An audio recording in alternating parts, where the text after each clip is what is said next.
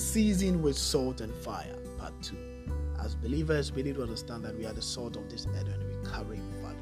In 1 Peter, the chapter number 1, the verse number 6 and 7, and the Bible says, "In this you greatly rejoice, though now for a little while, if need be, you have been grieved by various trials, that the genuineness of your faith be much more precious than gold that perishes, though it is tested by fire, may be found to praise, honor, and the glory at the revelation of Christ Jesus."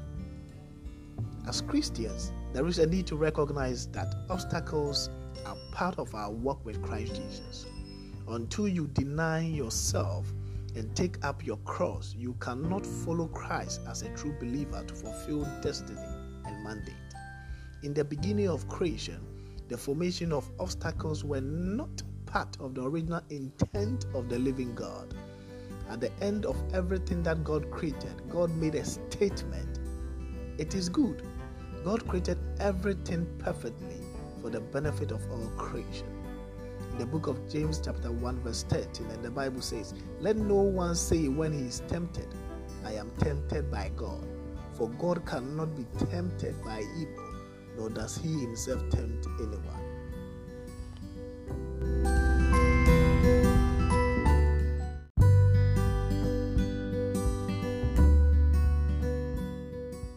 Note: God does not tempt, but he allows temptation.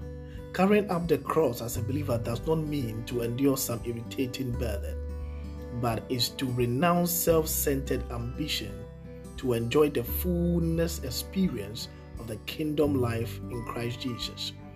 Even though Christ promised us divine protection, he did not guarantee us a problem-free life on earth. Sometimes in life, we encounter certain things that test our faith as Christians. Nevertheless, we should bear in mind that the devil hates to see God's children glorified, and he will go the extra mile to distract and frustrate us to miss the good treasures in Christ Jesus. Note, the obstacles we encounter in life can make or break us. As Christians and believers, we will eventually encounter temptations, trials, and tribulations with our walk with Christ and on the pathway to our spiritual maturity. The temptation we face can make or break us. It can be a stepping stone or a stumbling block to our destiny. The temptation God allows into our lives are not to destroy us, but rather are to strengthen our faith in Christ Jesus. Let us pray. Lord Jesus, empower and lead me with your grace to enable me endure life's obstacles. As you endure the shame and humiliation on the cross of Calvary for my sake, Holy Spirit, may you have your way in my life.